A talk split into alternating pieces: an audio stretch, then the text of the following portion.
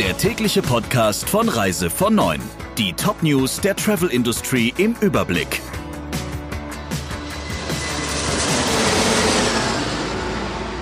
Mit Friederike Breyer, schönen guten Morgen. Die größte Tourismusmesse der Welt, die ETB, ist durch das Coronavirus nicht gefährdet. Vom Veranstalter hieß es, die Auswirkungen durch das Virus hielten sich derzeit in Grenzen. Bisher hätten lediglich zwei chinesische Aussteller ihre Teilnahme abgesagt. Davon abgesehen seien die Messehallen komplett ausgebucht. Trotzdem gibt es Vorsichtsmaßnahmen. Auf dem Gelände stehen medizinisches Fachpersonal und Notfallkräfte bereit und die Sanitäreinrichtungen werden häufiger gereinigt und desinfiziert, teilt die Messe Berlin mit. Medizinische Kontrollen an den Eingängen sind bislang wohl nicht geplant. Die ITB registrierte im vergangenen Jahr rund 160.000 Besucher, darunter 114.000 Fachbesucher aus 181 Ländern. Die größte Tourismusmesse der Welt findet vom 4. bis zum 8. März in Berlin statt. Immer häufiger verursachen Unwetter massive Schäden an den Stränden von Mallorca. Zuletzt Sturmtief Gloria. Allein die Kosten für die Reparatur- und Reinigungsarbeiten entlang der Ostküste belaufen sich auf 10 Millionen Euro. Die Hoteliers fürchten die Auswirkungen, denn die Strandschäden könnten den Tourismus auf Mallorca härter treffen als die Pleite von Thomas Cook. Das sagte der Vorsitzende der Hoteliersvereinigung des Touristenortes Cala Millor, Rodriguez Diaz, dem spanischen Fachportal Hosteltour.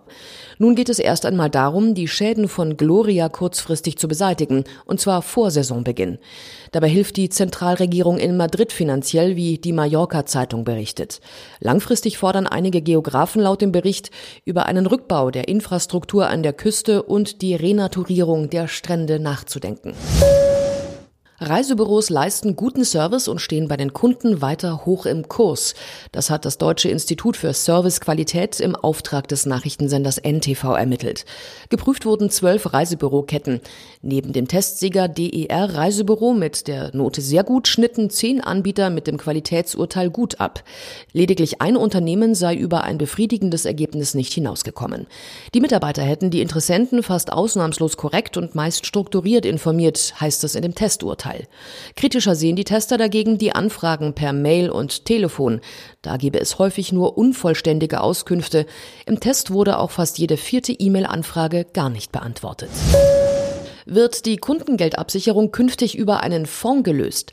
Das zumindest hat der Deutsche Reiseverband vorgeschlagen, um die Kundengeldabsicherung zu reformieren.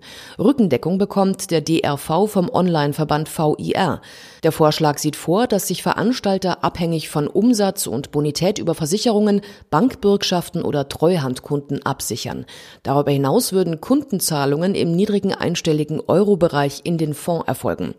Der Fonds könnte zudem in der Anfangsphase Kredite mit staatlicher Absicherung aufnehmen, um sich genügend Kapital zu sichern.